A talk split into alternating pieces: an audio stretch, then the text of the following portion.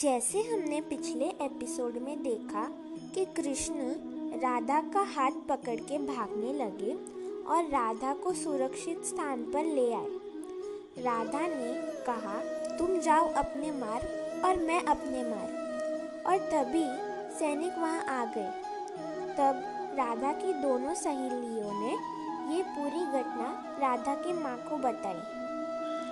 राधा कृष्ण को देखने लगी और उनसे कहा, सहायता कर भी दो अब। फिर कृष्ण ने चुटकी बजाई और राधा शारीरिक रूप से थम गई। कृष्ण ने सैनिक को कहा, मैं हूँ कंस का डर, कंस का काल, नंद का पुत्र और यशोदा मैया का लाल। कृष्ण ने एक उंगली उठाई और सब सैनिक को ज़मीन पर पटक दिया।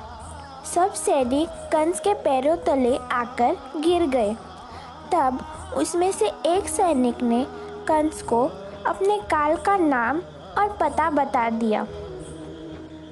कृष्ण के छूते ही राधा अपने वास्तविकता में वापस आ गई। राधा भागकर अपने घर पहुँची। वहाँ पूरे गाँव के लोग मौजूद थे।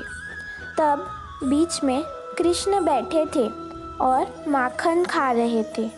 वहाँ माखन खाते खाते कृष्ण राधा के माता पिता और गाँव वालों को मन गढ़त कहानी सुना रहे थे।